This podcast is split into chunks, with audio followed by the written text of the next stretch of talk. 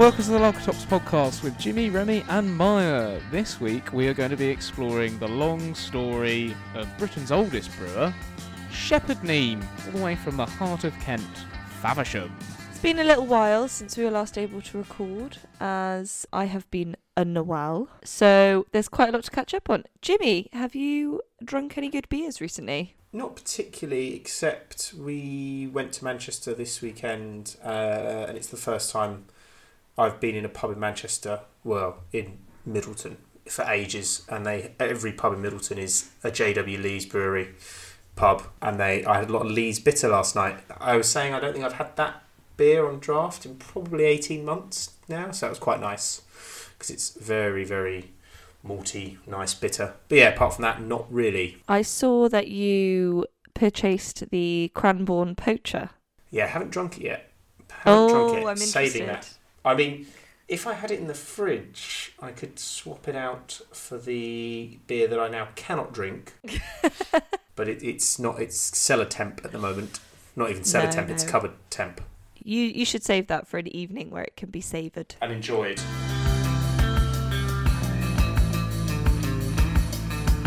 So, just to confirm, during this episode we're going to try a couple of uh, Shepherd names each. Well, I'm going to drink mine, Maya's going to taste hers and spittoon it out because she's on medication that means she can't drink. So, Jim, just.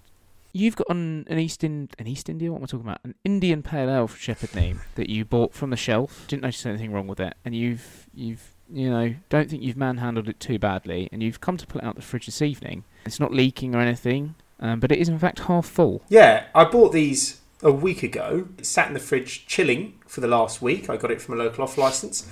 And I must admit, when I looked in the fridge earlier, I noticed the lid is slightly, or the cap is not quite on. But I thought, oh, that's odd. Well, it's not not on, but it's got a bit of a dent in it. I thought, oh. And I've just taken it out the fridge, and it's literally half empty. But it hasn't leaked in the fridge, and it's been lying down for the last week. So I don't understand how it can be lying there and not leaking, but it, the liquid's obviously gone somewhere. It's the angel share, like they do in whiskey. It's evaporated. I mean, it's probably now the most strong, potent pa- India Pale Ale on the planet.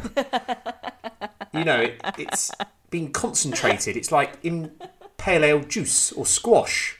Fridge um, aged. Yeah. Just distilled. Um, Yeah. I'm going to give it a sip, but I, I don't think it's going to Maybe, be. maybe you should have a spittoon Yeah. just in case. I'm going to give it a You don't sniff want a and dodgy s- belly. and a, s- a sniff and a sip, but I don't think I'll be drinking a lot of it because it looks like it might have. I mean, the air's got in there. It, it does look quite flat as well, so I imagine it's not going to be much good. Ooh, Oh, ooh, yeah, it doesn't smell nice. Yeah, it's really flat, so I think it's going to be. No, I'm not drinking that. there we go. That's that, that's that solved. Oh, that's Okay, so that's our first review done. Shepherd Neame Indian Pale Ale. yeah, half Struggling. Yeah, that's not nice. It's it's like it's like sherry. I know I've got into that a bit soon. Sounds It's revolting. yeah, very sweet, very rich. But saying that, all the beers I've ended up with, all these Neame beers, and I don't want to go into it too soon, but they're all a little bit on the the, the sherry side. Having read some reviews and looking at them, and even reading how fucking Neame described them. But yes, yes. I don't think it was bottled correctly in the factory. I think it was mislidded. But I don't get how it. I'm, I'm amazed that it hasn't leaked everywhere. Yeah, that's the thing that's fascinating me. I'm Unless it's leaked to the point previously that when you put it horizontal, there's now not any at the.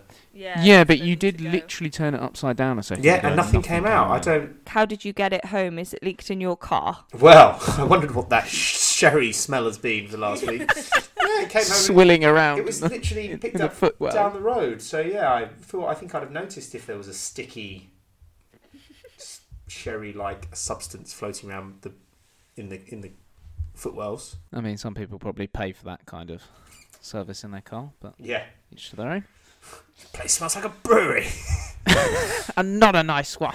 But yeah, move on. Let's forget about the pale ale. All, all, I did all my research on the Indian pale ale. That is dis- Well- disappointing. You should still give us some info on it. Oh no, that's all Do you know that works?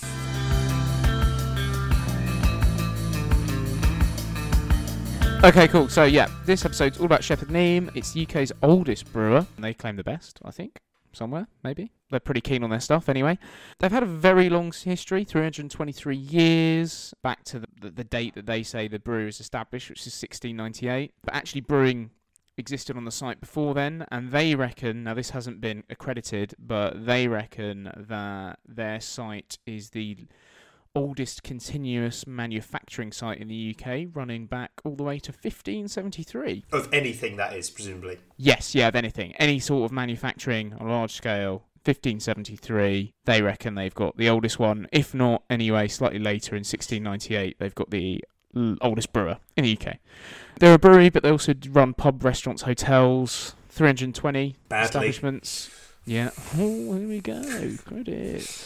Majority of their stuff's based in the southeast of England. They're still independent. They're owned by the Neame family, uh, and they produce around 60 million pints a year. 2019 revenue was about 145.8 million, so they're a pretty large business, and they employ 1,865 employees. And believe it or not, they export to over 35 countries. They turned over 150 million pounds. yes, 145.8.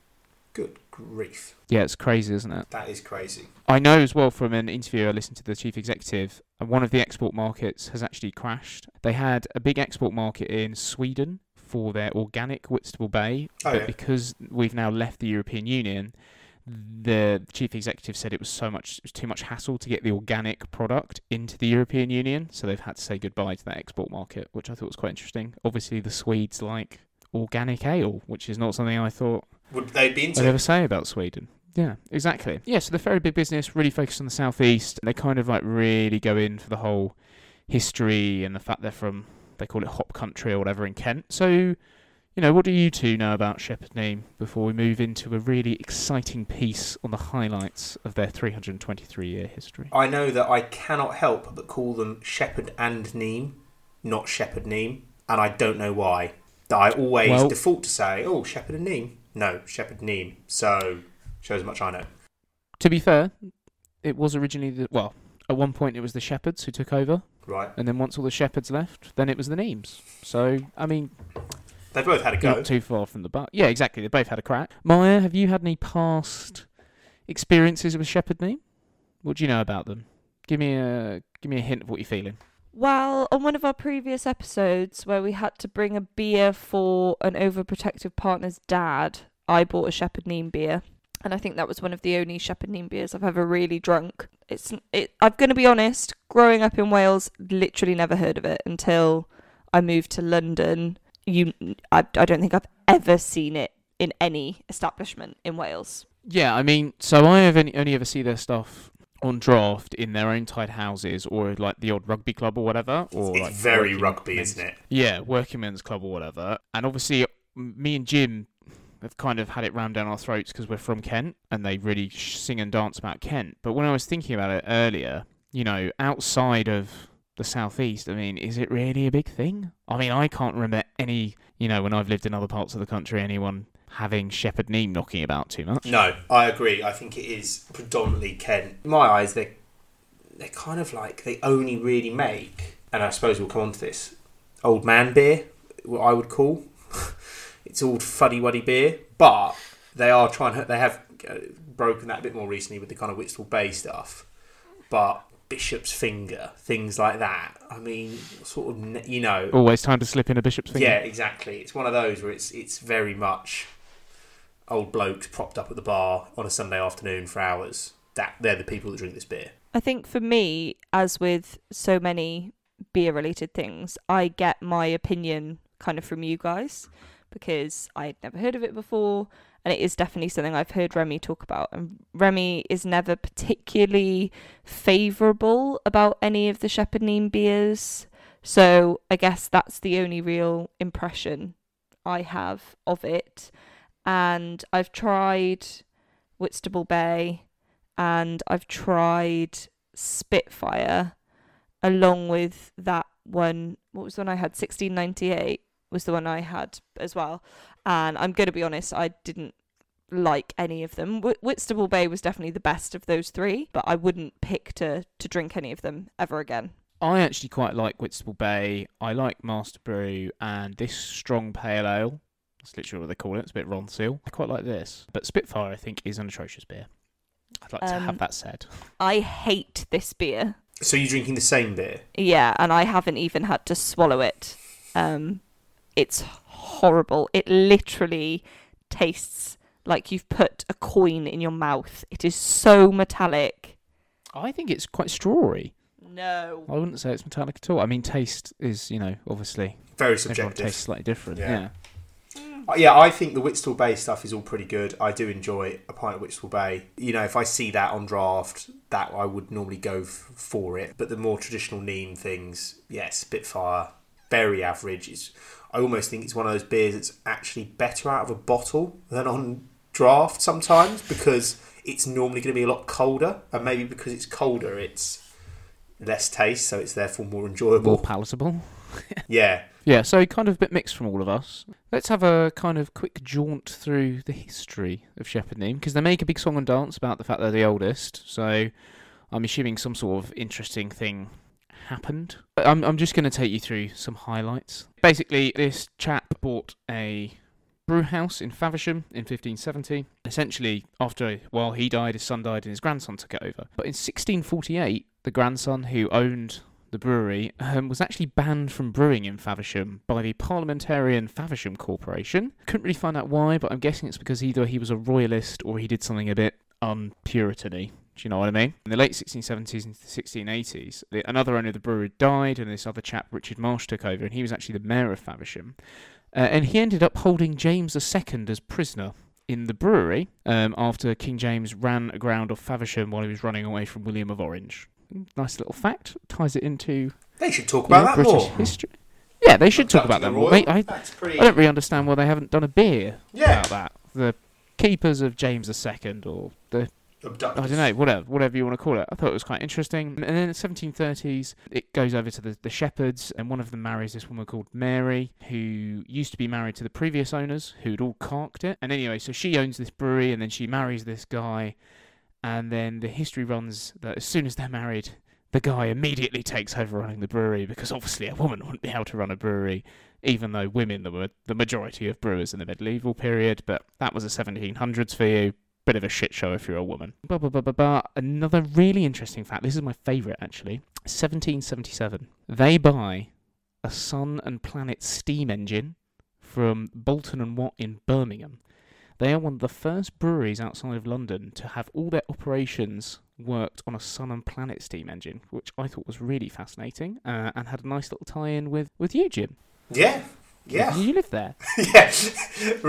Really tenuous. And, and what did they use the steam engine for? rotating the like the wort around and sh- stuff like that, Whatever that word and is. bu- and, and doing the yeah yeah basically Just as a big mixer. yeah kind of. And I'm assuming they used it to maybe if they processed the hops in a certain way because the steam engine would also have like run belts to like move barley and stuff into the mash tuns. I'm assuming. But anyway, I don't want to go on about a Sun and Planet steam engine, but if anyone really likes industrial revolution stuff it's worth googling. It was quite an interesting video on youtube. Anyway basically the shepherds are there. They're quite enterprising. They've got the sun and planet blah blah blah blah blah. And then the Neames crop up in 1864 when percy Neame joins the firm. He's actually a hop farmer. And then basically all the shepherds cark it. And then percy Neame becomes the sole proprietor. And ever since then it's been family run by by the Neames. And in 1968, they were the first British regional brewer to brew a lager, which was Hurlimann. And they went on to their own brand stuff as well. So they've got like Spitfire Lager, Whitstable Bay Lager, and all those other bits and bobs.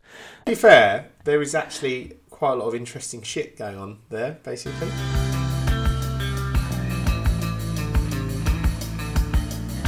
So, are we to review this beer now? Yes, let us review this beer. Okay.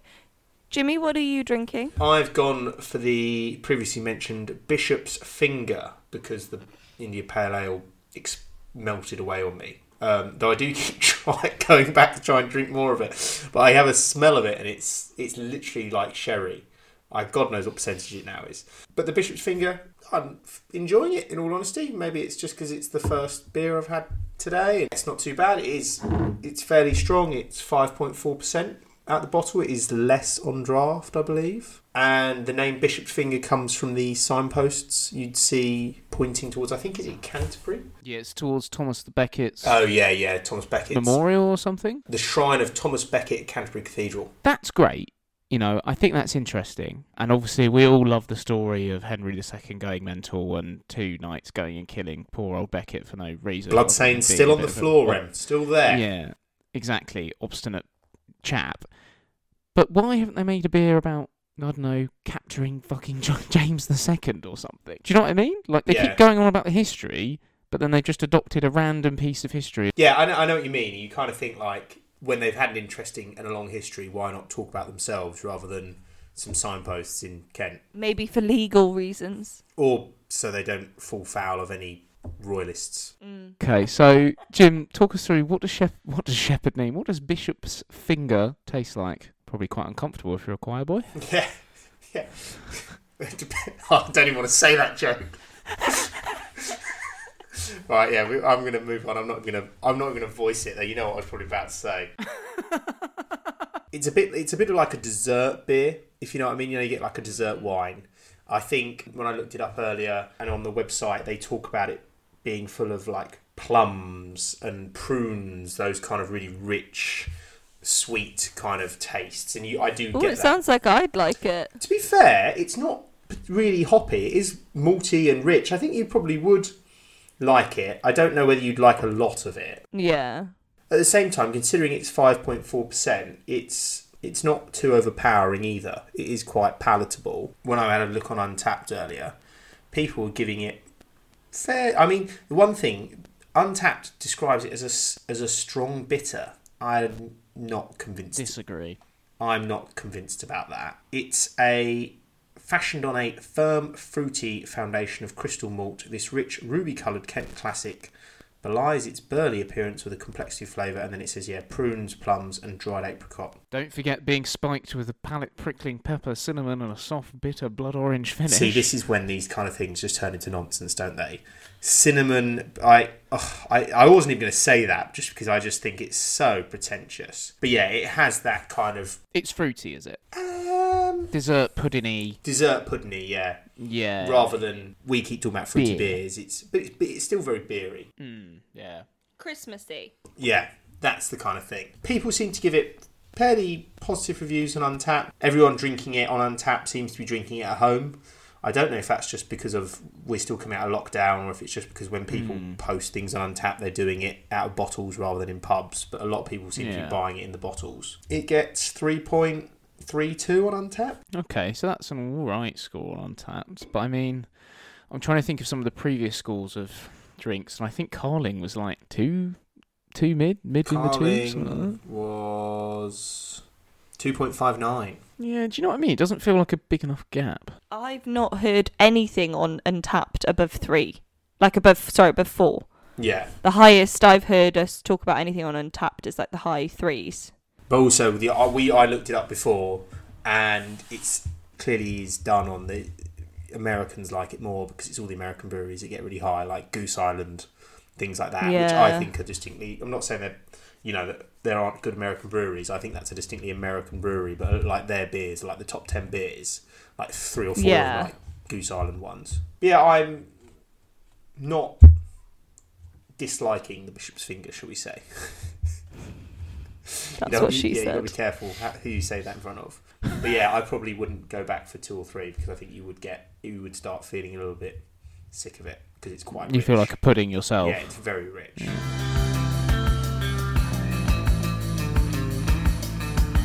Okay, so myself and Maya, Maya's tasting and swilling and spitting out, uh, and I'm just drinking it, are on the strong pale ale. is like quite an old brew from them, and originally just had Goldings in, but I think they've updated it and put some Cascade in to make it a bit more up with the times. Yeah. Maya, do you want to go first? How you feel about this beer? Okay, I'm now two weeks sober. And when I say sober, I mean I haven't even had a sip of alcohol. She's taking it very well. Yeah. So I'm going to be honest, the fact that this is the first alcoholic beverage that's passed my lips sickens me because it's disgusting. It tastes literally so metallic. Like, it makes my. I don't know, like after I drink it, I just have this metallic flavour left for so long. Maybe it's just because I've been drinking a lot of like soft drinks. So everything I've been drinking recently has been pretty sweet, and this clearly isn't sweet. So I don't think it's a fair test, is what I'm trying to say. But I don't like it, and I I did swallow a tiny bit of it, By mistake. and it was yeah. I wouldn't drink it again. I don't think it has any redeeming qualities. Okay, uh, I actually don't mind it. I think it's. I don't get any of the metallic quality. I don't know what's going on there. I think it's quite strawy. It is quite bitter at the back end. I'm guessing a lot of that's coming from the Cascade. It's a bit of an odd one. It feels like it kind of starts like one of those like really summery golden ales almost, but then doesn't really come off like it. I'd be intrigued to know what it's like on cask. I imagine it's a bit mellower, maybe. Have you ever seen it on cask? No, I'd I'd never seen it until we ordered more of the Shepherd Neame stuff for this episode. So maybe I mean I can't I mean I remember the last time I went to a Shepherd Neame pub. It's not a beer I've ever had. Their strong pale ale, and I don't. No. I can't even remember the last time I've seen it. I wouldn't know it really. Yeah, I mean taste wise it's kind of a bit strawy, a bit meadowy, healthy hoppy bit of finish. guessing mostly is the Cascade. Um, it's so it's fairly pleasurable. I kind of just has that sort of fieldy with a bit of like pininess. So you make it sound Coming in. very palatable in comparison to Maya. Yeah, well, I, I think it's perfectly fine. Supposedly, there's a myth about that it was brewed because the brewers saw the morning sun sending golden shafts of light through the brewhouse window and onto the oak mash tun. Apparently, this beer was the first brewed was first brewed sometimes between 1825 and 1855, making it the oldest classic collection beer to date. See, now that's interesting because do you remember we were trying to find Yeah, a tradition, a beer that had the been in the same start, and we couldn't really track it down. And I must No. admit, when we when I was doing some research on this, and they were saying, "Oh, you know," and like that 1698 one, you think, "Oh God, 1698, maybe that's been around for years." You're like, no, brewed in 1998. Um, yeah. But yeah, so if this one has been, if they've been making it in a similar style since 1850, then it's interesting that you've got a kind of a beer that dates back to well, not as old as we'd like, but fairly old. but still fairly old. Yeah, I mean they describe it as having a sort of golden, brilliantly bright, hoppy ale. I don't mind it. I'm intrigued to try it on cask. In terms of the scores it got, on Beer Advocate it got four out of five, which is quite high. And then on Untappd it was three point four six. Yeah, pretty high again. And then just another, I like some of the reviews. I don't necessarily agree with this, but some of the interesting comments put people put on the internet. Someone said that there was no sign of evasive yeast flavours Right. that often come with Shepherd Neame beers. And I thought, well, no, there's no sign of them because they're evasive. Yeah. they, they've evaded you there, mate. So, yeah. Uh, but yeah, I'd, I'd give it a go. As I said, try and cask. One of the reviews I read earlier, I can't remember which beer it was for. The guy was saying, "I grew up in Kent, and Shepherd Neame was our our usual brew, or as we always used to call it as kids, shit and scream, as that's what you would be doing after a few of them." How old was this bloke? Kind of, God knows. like that. That is good. I- So that was a nice background about sort of who they are, our opinions on them, a little bit of history and stuff, and then a review of those beers. And now we're just going to go on to their products because they do sort of bang on about them quite a lot, not necessarily a bad sense. And at the same time, myself and Maya are going to try Spitfire Golden Ale. So not the normal Spitfire Ooh. that we've all said we hate. and also because you didn't want to drink another p- more than five percent beer. I think this might be more than five percent. Oh no, it's four and a half. 4.3. That's relatively new, isn't it? That. Yes, I believe so. And did you get that in your classic selection? In the Ultimate Collection, yes. Oh, very fancy. Yeah, I thought we would try this just because I know I don't like Spitfire. I don't like Spitfire. Maya doesn't like it either, so I thought it'd be interesting to see. So yeah, this second section is just quite like that. yeah, I I actually don't have a problem with it. Second section is just about their products, what they actually do, because we've kind of talked about the business as a whole and our impression of them all. And now I'm just going to run through some facts about the products again. Core beers are Master Brew, Bishop's Finger, Spitfire, and Whitstable Bay. Uh, but they do have a range of other bits and bobs. They've got a range of seasonal beers like Late Autumn Red, or is it just called Autumn Red? The autumnal one, maybe it's just called Late Red. I actually quite like that one, but I've only ever had it on a cask. A couple of lagers, Spitfire Lager, uh, the Whitstable Bay Lager, and there is another lager knocking about. I can't remember what they've called it. And they've got this whole range of sort of more crafty beers now called Bear Island, which I thought was quite interesting because Jim, you you know, you said earlier I associate Shepherd Neame with sort of fuddy wuddy old people beer, and I I kind of you know have a similar thing, but they've clearly started trying to move away from that into the craft, well not craft, but slightly craftier movement. In 2019, they also did something called Cask Club, where every month or something, maybe it was every week, they released more cask beers that they were limited editions and they, they ran in uh, cooperation with other brewers. So that was quite interesting. And also in the UK, they brew by license Samuel Adams, Singha, and Angry Orchard Cider, which Maya, you bloody love. Yeah.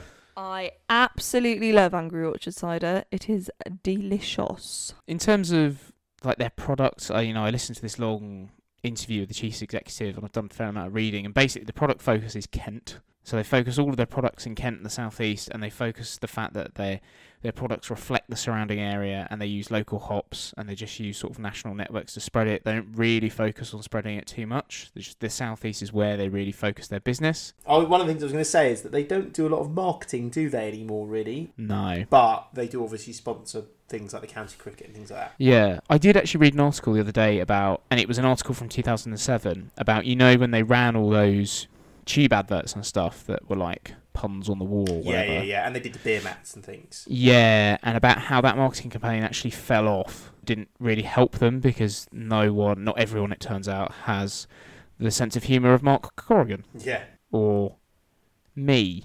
Jeremy Armstrong. So, yeah, Yeah, yeah, exactly. Yeah, and then the other half of their business, the pubs and the hotels, they seem to claim that it's all about character pubs. So they've got this big internal design team that really focuses on the individuality and history of each pub and then try and bring that out as opposed to making them all look the same, which I thought was quite interesting because there are definitely some pub owners, don't really know, Public chains publicans. out there. Yeah, exactly, that try and, you know, make them all the same. Maya, you say some of this shit. I mean, I will say that I'm not going to be able to give this the flair that you usually do because I have no idea what the words I'm saying mean. So, over the lockdown, they've noticed that table service has actually exacerbated a trend that started before COVID 19, which is full of flavour and percentage. Right, I've done these, these are in my notes. You won't you won't understand. Essentially, before lockdown, they noticed a trend of people going away from the lower percentage beers and onto the higher percentage, really full flavour ones, like the American craft movement, which we've all seen, and that focus not being necessarily on the amount of volume you drink. And what COVID nineteen meant was that as they reintroduced and reopened, it was all sort of table service.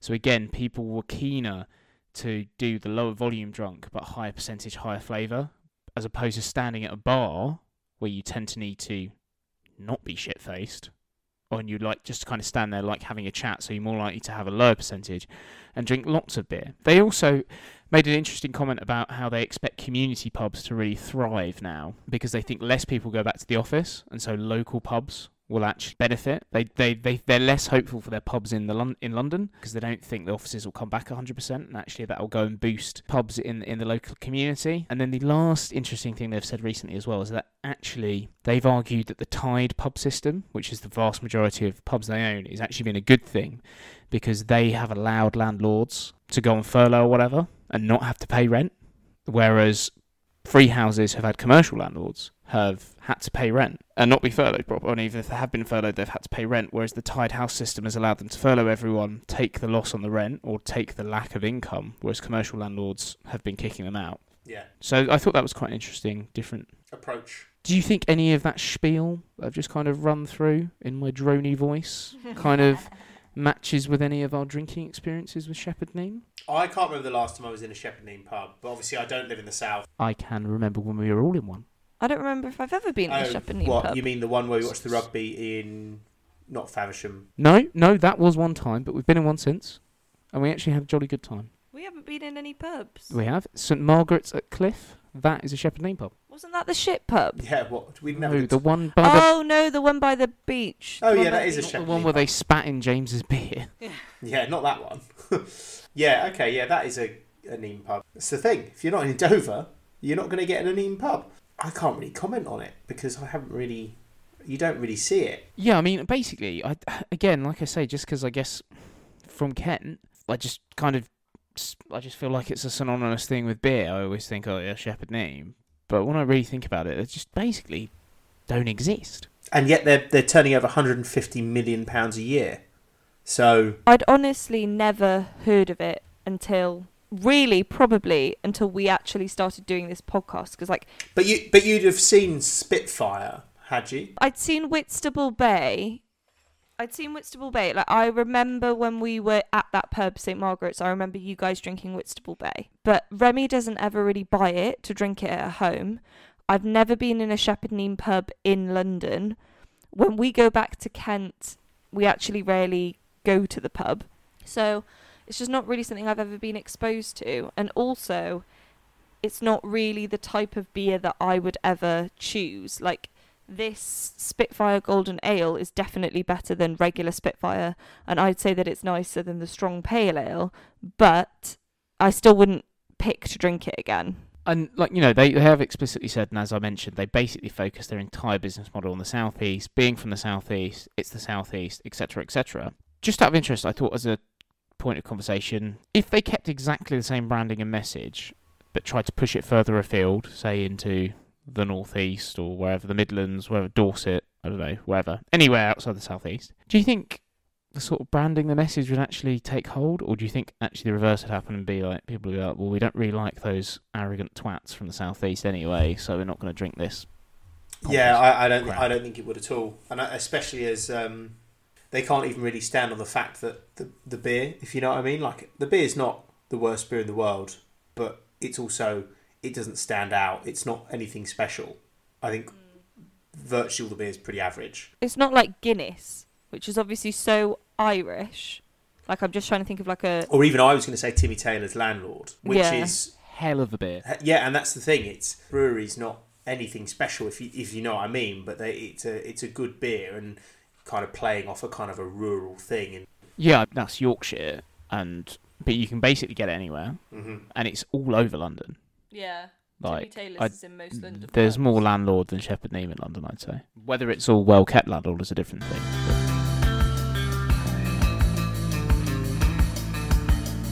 Okay, well we've kind of bit through that, so now should we just talk about this beer, Maya? Yeah. The Spitfire Golden Ale. Tell me your feelings. So I prefer it to the strong pale ale. I'd say it's a bit maltier and slightly less hoppy. It still is a little bit bitter at the back end, but definitely more on the kind of light, quite malty flavour rather than the kind of hoppy, bitter flavour. Does have a bit of the kind of metallic taste to it, but I think I'm beginning to think that might just be a Shepherd Neame quality. I wouldn't drink it again. I wouldn't go out of my way to find it. If you put a pint of it down in front of me, I could probably sip my way through. I wouldn't enthusiastically drink it. So yeah, better than the last one, but I, I think I think not for me. I actually don't mind this. It's significantly better than normal Spitfire. It's quite light. It's golden. It's kind of almost a bit fruity, and then it's got like a very familiar bitterness to it at the end. And then I was kind of looking up at what's actually in it. So it's got Challenger and Centennial hops in it, but also in something that I've not seen in an ale. Certainly not a British ale. Is it's got I don't know how you pronounce it. You know Saaz or Saaz Mhm, hops, mhm. the ones that are from Bohemia Yeah. and that's the familiar bitterness because it's almost like the back end of a pilsner, which gives it quite an interesting dynamic. Um, I, I've never seen that in a in a non-lager. I've never seen those hops used in a non-lager. Which, Which is quite interesting on their on their part Yeah, to do hundred that. percent. Yeah, so it's got that like little bit of fruitiness, not a lot. General British ale malty taste, and then like a kind of nice bitter finish, but nowhere near as bitter as the Cascade coming in the strong pale ale. In terms of the official spiel, if I can find it. Let me just consult my notes. They describe it as golden ale with vibrant, fruity, flowery hop character. Balanced with sweet biscuit, caramel, and toffee malts. I wouldn't say it's that flowery, and I definitely agree with the biscuit and sort of the biscuit in it. I'm not sure about the caramel and toffee, but yeah, the fruitiness, the biscuitness, and then just a nice bit of finish. What's quite interesting is this was actually made in 2015, Jim, so you're right, it's fairly recent. Um, And it was to mark the 75th anniversary of the Battle of Britain. So 25 years before that in the 90s, that's when they made Spitfire, Spitfire, the original. Anyway, it's 4.3%, so it's fairly palatable, it's fairly manageable. Probably be quite good on cask. I also think, though, I feel like it could be a decent keg beer, and it's not often I say that. Would you rather In have it or Master Brew? I'd probably rather have Master Brew. hmm I actually don't mind Master Brew, it's very dependable. But now I've had it, I actually think I will try it next time in the pub. If you ever see it, If I ever see it. because yeah, that is the problem. It's few and far between. Yeah, a part of me does want to go into a Shepherd Neame pub this week and Track it down and just get stuck in. In terms of the online scores, Beer Advocate it got 3.37, And just out of interest, normal Spitfire got 3.62. So one thing I will say though, there was an excellent quote on Beer Advocate to do with the head. So when I poured it, the head disappeared kind of fairly quickly, and I noticed a few people on Beer Advocate mentioning that. And then this person wrote, "Gold body looks like a French aristocrat during the Revolution. Won't keep its head." These people have got far too much free time. Yeah, yeah. I heard, like, who's thought of it, but also fair enough, mate. That is good. And then on Untappd quickly got 3.38. Feels way better than 3.38 compared to 2.59 for Carly. That's all I'm saying.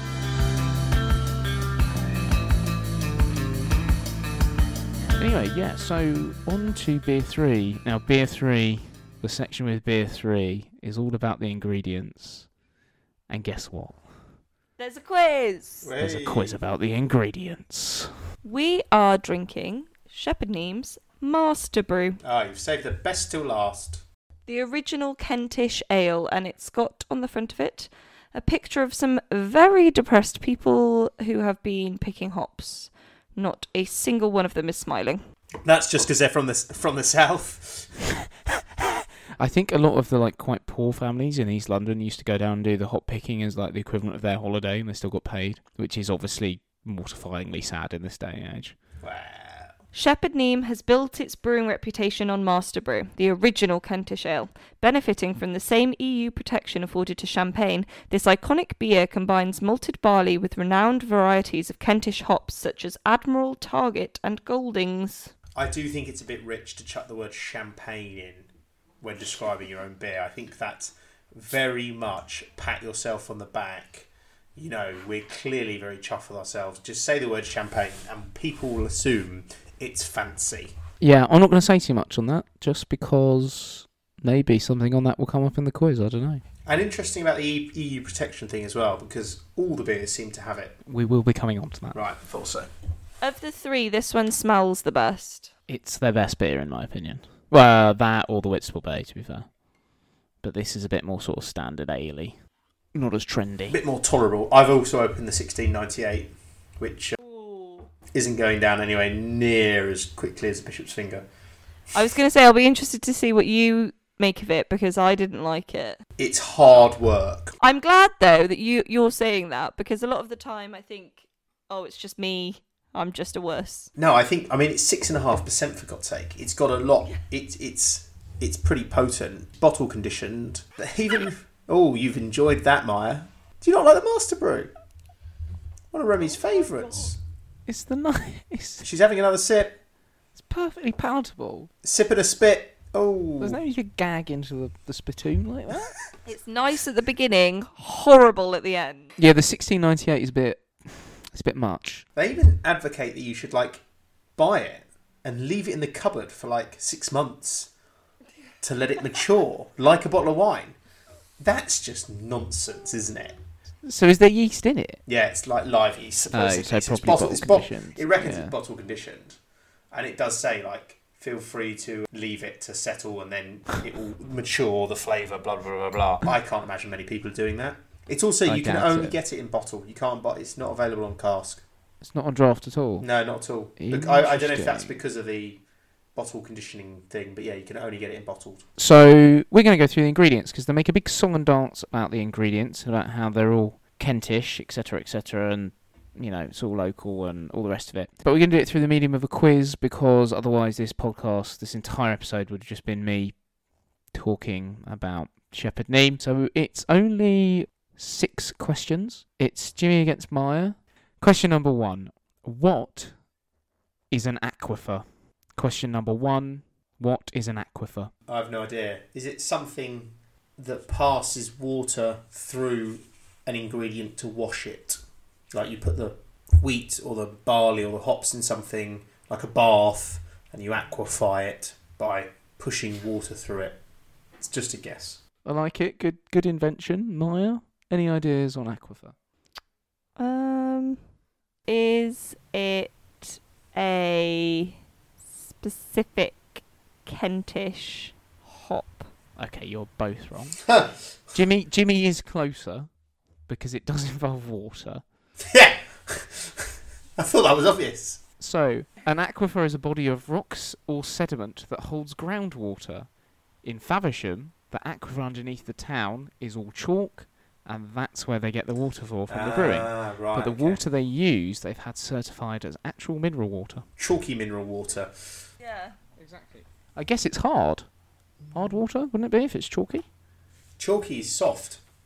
No, no, it is hard. no, You're right. clay's soft, isn't it? soft. Chalky's hard because you we have to have you have to have water softener to your. Yeah. yeah, yeah, yeah. It's hard. Yeah, you're right. Uh, but anyway, both of you are wrong. Question number two: How many strains of yeast does Shepherd Neame use? How many strains of yeast do Shepherd Neame use? Across the whole portfolio, Across all of the stuff. Yes. three, Jimmy, you three. Okay, I was going to say you can go first. Well, do you need different types of yeast for like lager, ale? Yes. Different yeast go at different temperatures, and different yeast provide different flavour profiles. Are you going to give a point to whoever's closer? Depends how close. Mars what like did you? S- twenty. yeah. what did you say, Jimmy? I Three. said three.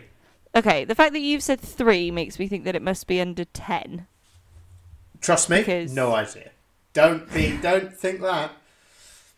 Surely there aren't that many different types of yeast that can even go in beer. Mm, there's a few. I'm going to say it's more than three because they've got too many different types of different things. And if all of those beers could be made using the same yeast, I'd find that a bit sus. If you So- were clever, you would say four, and then basically hedging your bets, you are going to be closer if it's virtually anything. No, but that I want to make it a bit more interesting. So I'm going to say seven. It is in fact six, so here, Maya, you can have the point. Fair play.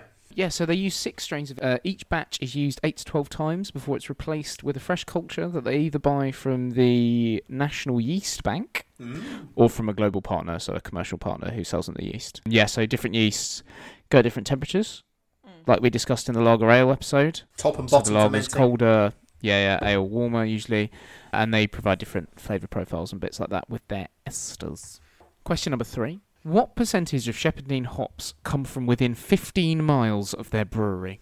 What percentage of Shepherd hops come from within 15 miles of their brewery? 100. Maya? I think it's got to be high because to have all of these accreditation things that they have, obviously that's regional. So for them to do that, pretty high amount would need to be there. I doubt. I don't think it's a hundred. Oh, but 15 would miles be is the- pretty small, isn't it, to be fair? Yeah, but that would be the exact sort of thing they do. Like a hundred percent of our hops are from We Love Kent. You know, I definitely think it's higher than fifty. Cut it. This is what happens when I have to do this sober. It's a good job none of our listeners, definitely not the majority of them, live in Kent. Yeah. Seventy-five, three quarters, seventy-five percent. Okay, I'm going to give Maya the point because it's actually 80%. So Oh, Fair. Yeah, it's eighty percent. Uh, the other twenty percent car are imported. Most of them are the American hops. Uh, they get for the like the new Bear Island stuff, or the fact that you know they put the Cascade in Spitfire Golden Ale. Those hops tend to be from places like Wyoming, where the it's a lot more sunshine. And well, Shepherd Neame seem to think that. Well, I think it's probably a widely accepted thing, but because there's a lot more sunshine there, the hops tend to have a stronger aroma, and that is obviously the case. The vast majority of US hops are a bit, pack a bit more of a punch. nice. So, on to question number four. What is Shepherd Neame's signature hop? So, what's their favourite hop? What is their signature hop? Their favourite hop? Jimmy desperately searching for the bottle. Yeah, you've got all the bottles by you. Do you want one of the bottles? Yeah, let me have a look at one of the bottles. It's not going to help me. Doesn't actually say. Is it. I don't know. Am I allowed to give three answers? Mosaic? Okay, thank you. Mosaic for Jim, Maya for you. And no, Maya, you have to give one type of hop because the question is what is their signature hop, not signature hops? okay. Well, I think it's either Admiral. You have to give one answer. Well, I'm just talking. I'm just. I'm just showing my workings to the group this isn't your maths GCSE. Okay. because I might get half a point for my working. Minus point. I think it's either Admiral, Target, or Goldings because when I introduced Master Brew, I read the little thing on the podcast. Those who've been paying attention will remember that I said. With renowned varieties of Kentish hops such as Admiral, Target, and Goldings. So, What are you gonna pick? Well, I, ugh, whatever I pick, it's going to be the wrong fucking one, isn't it? Admiral. Okay, you're both wrong. Uh, Mosaic, I think, might be a US hop variety, Jim. But it, I mean, that doesn't mean it's not their favourite hop. Obviously, Could be, it could thing be. me to say. It's not Mosaic. It's not Admiral. It is the East Kent Golding. So if I'd have said Goldings, that would have been right. Mm, not Close. quite, because you can get Goldings, Um, which are the same variety, but East Kent Goldings are very specific. okay. Supposedly, there's something about the. There's obviously the fact they're on the chalk, and then also because Kent largely is actually kind of forms one large peninsula. Supposedly, the sort of salty winds that come in off the Thames estuary, and that those help develop a specific flavour to Goldings grown in East Kent. You both look thrilled. I, I literally was just quickly uh, googled the li- not to cheat, but afterwards was like, oh, the, the list of hops. There's fucking loads, isn't there? I knew there was. I knew there was, but there's a hell of a lot. I was going to make this six, but I actually don't like quite my question number five. No, I don't like it. do so we're away going to with have it. five questions. We're going to get Yeah. rid of it. Balls to it. So we'll finish with the last question, which was question number six, but of course now it's question number five. Nice. Thank you. What is protected designations of origin? What is protected designations of origin? Is it like the Cornish pasty thing and the Champagne region of France? If you can give me a little more than that, even though I know what you're trying to say. It's a product the can only be listeners. produced in that geographical region. You know, you can't make champagne out of the Champagne region of France. You can make sparkling wine, but to call it champagne and write champagne on the bottle, it has to be made in the Champagne region of France. A Cornish pasty can only be made in Cornwall. You can make a pasty, but you can't make a Cornish pasty. And apparently, Bishop's finger can only be made in East Kent. You can't have a Bishop's finger wherever you want it outside of East Kent. okay, Maya. Yeah, well, again, it's like the thing I I read from the beginning about it, where they compared it to champagne.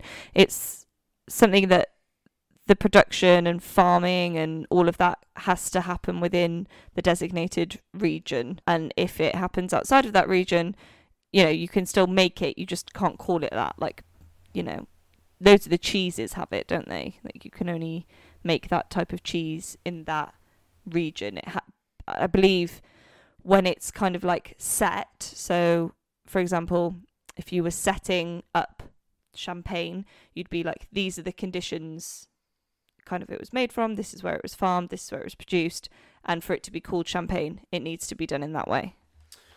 Yeah, so you're both right, really. You both done the right thing. So all the preparation, processing, production of everything uh, has to happen in that region. Specifically, like I just mentioned with East Kent Goldings, there are certain factors that only occur in that region that give them a certain flavour. So that hop itself has PDO itself. And does that mean you can't grow it outside of there? You can, but it's not an East Kent Golding. Then it's just a Golding hop. Right. Okay. Okay. Yeah, precisely. And then so a lot of these beers, Shepherd Neame have got PDO for them because all of it's done in Kent. It's all using Kent hops, blah blah blah blah blah. And the way they do them are unique to Kent. I guess part of that would also be the use of the Oast House. I'm guessing and other things Yeah. like that that don't really exist outside. Surely as well means that their beers can't be brewed on license anywhere. Yes, yeah, hundred percent.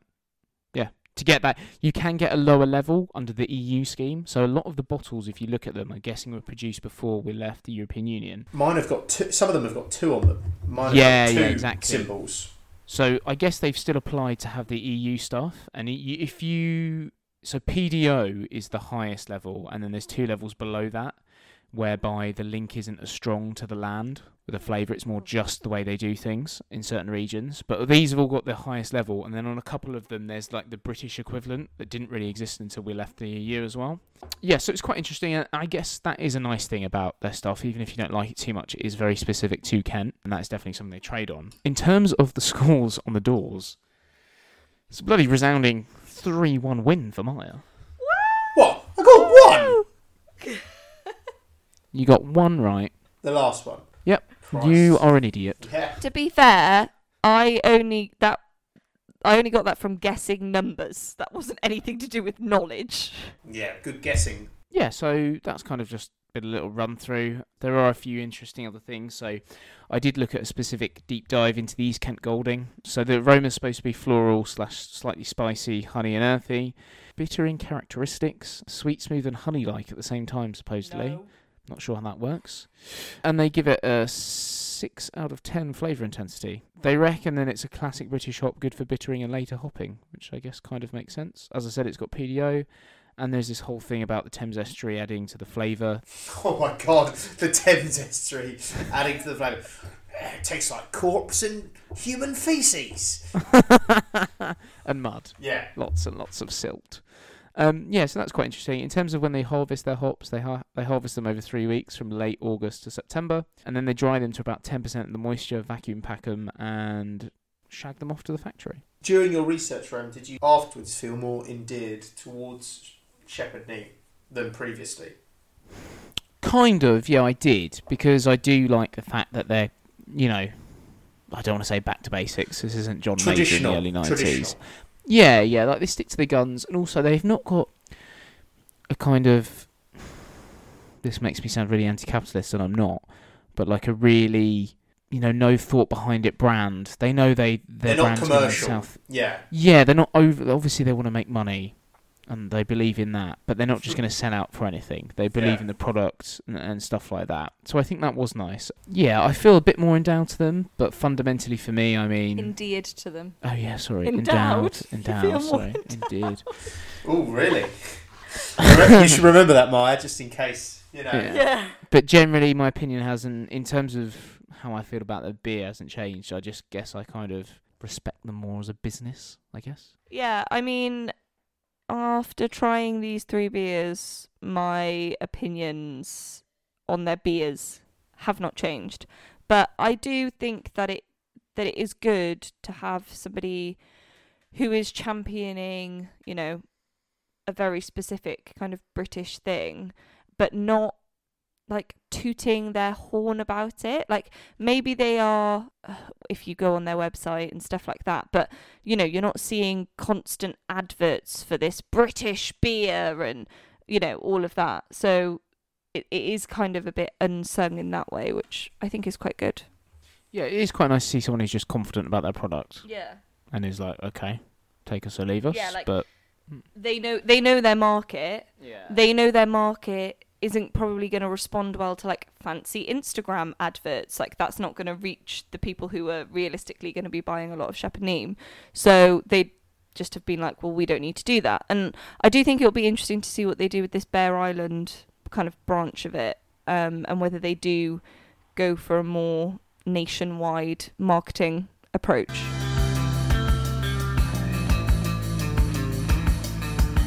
Okay, so shall we just finish off with a little um, review of these last beers we've drunk? Jim, do you want to talk us through 1698, which of course was the official founding year of Shepherd and Neame? Yeah, I'm I'm not enamoured with the 1698, to be honest. It's brewed in 1998. I think we've discussed this before on the kind of the anniversary of the founding of the brewery, and it was brewed in memory of that.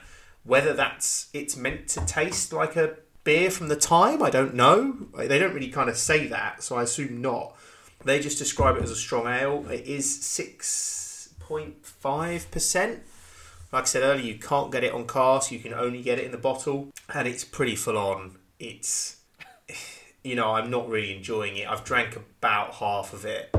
I'm probably not going to finish it for the sake of it. I mean, it's an interesting idea that you've got this bottle conditioned strong beer with yeast in it that the either is, you know, and they kind of say, oh yeah, feel free to buy it and leave it in the cupboard for six months, and let it mature. But let's like no one's doing that, are they? The people that are buying this are buying it because it's a, a strong beer. That's the bottom line. I saw a couple of things that said um, on Untappd, people said it's a bit like a Belgian beer. I mean, one bloke said, um, oh yeah, it reminds me a bit like a Belgian beer, but saying that they've been making it for 300 years. So, uh, clear, clearly doesn't know the history of the beer. Not saying you should know the history of the beer, but if you're leaving reviews on Untappd, that makes you think you know enough about beer that you, you would maybe know that. I'm not saying the average person should know how long this beer's been around, but at the same time, if you're if you can be bothered enough to leave a review, maybe know Yeah. how long the beer's been going. And I, I kind of got what he meant though about this kind of Belgian beer, but saying that, having had like if you have like if you've had like Kwak or something like that, rem, which is about six and a half percent. If you said to me, would you rather have one of those or or this? I'd probably rather have the the Neame beer because it's strong and it's potent, but it doesn't have that kind of banana. We've talked about it before. Strong beers have that kind of banana taste. It doesn't really have that. Well, not for me anyway. So it's more palatable, but it's still just it's a bit much. I mean, even I, maybe I should have drank this before the bishop's finger, purely because you know obviously the first beer always goes down easier. But I did kind of make a conscious decision of like, oh, build up to the six and a half percenter. But yeah, it, it's just heavy going. Like I, I don't really think I'd want to get stuck into a few of them at all. I found as well, like, you know, with the marketing of that one, you know, it's from what I've seen, the only Shepherd Neame beer that has the three lions on it. Yes, It's really being, it's really pushing the kind of like hardcore English, I guess. For me, the reason I picked it when we did it in the episode before was because to me it looked like a like Brexit beer. Yeah. It looked like a Brexit beer. Do you know what I mean? Like that sort of thing. Whereas, like I said, the Bishop's Finger was like a dessert beer. It's very rich. That was rich and strong, but more palatable than this. So yeah, for me, it's a thumbs down on the 1698. Again, uh, did I tell you the Untappd score earlier? I thought I did, but maybe I didn't.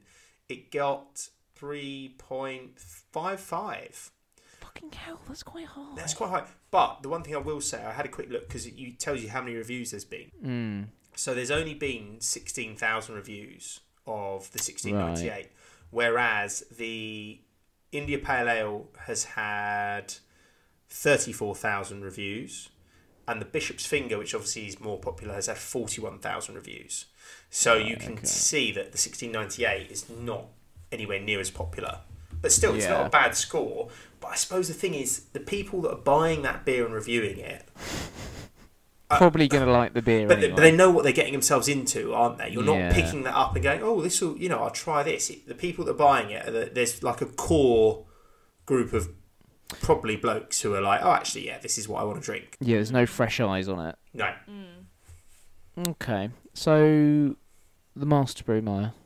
Give me your thoughts. didn't love it.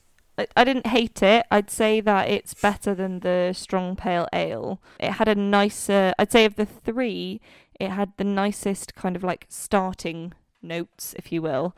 But then it, I actually found it a bit hoppy, but also a bit banana-y.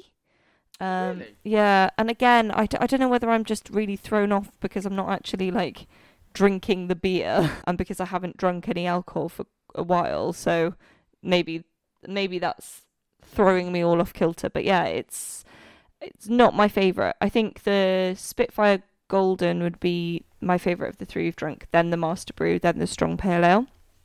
I really didn't like the Strong Pale Ale, and I do think that the Master Brew is better than that.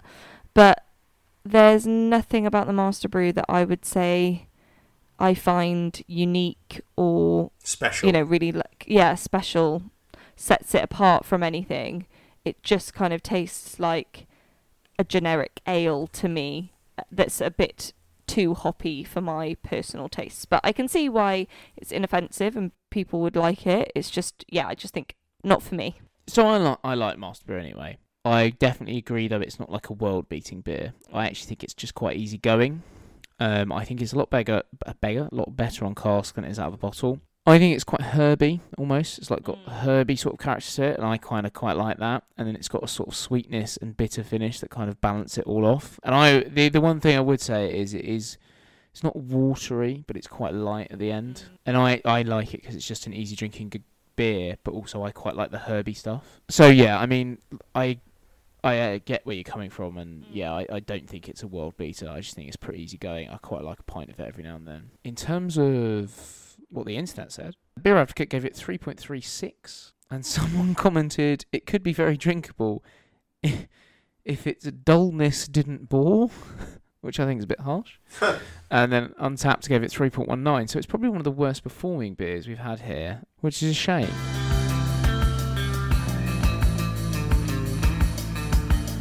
Okay, well that was kind of a long wind up on Shepherd Neame. I hope it's been fairly informative and not too boring. um, not You, you can hope.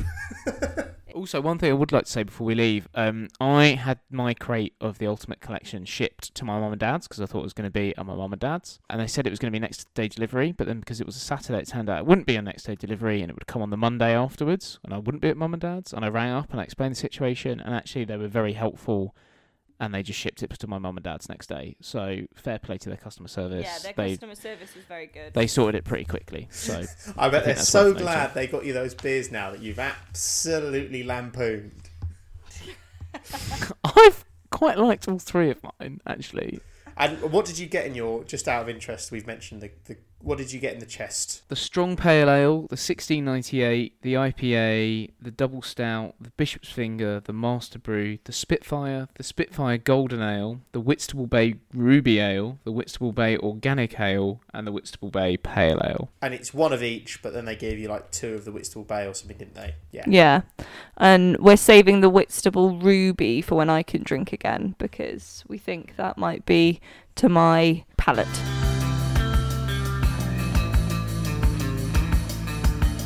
Thanks so much for listening, guys. We hope you enjoyed this deep dive into all things Shepherd Neame. Please make sure to subscribe and like wherever you listen to your podcasts and give us a follow over on Instagram where our handle is at Lagertops Podcast.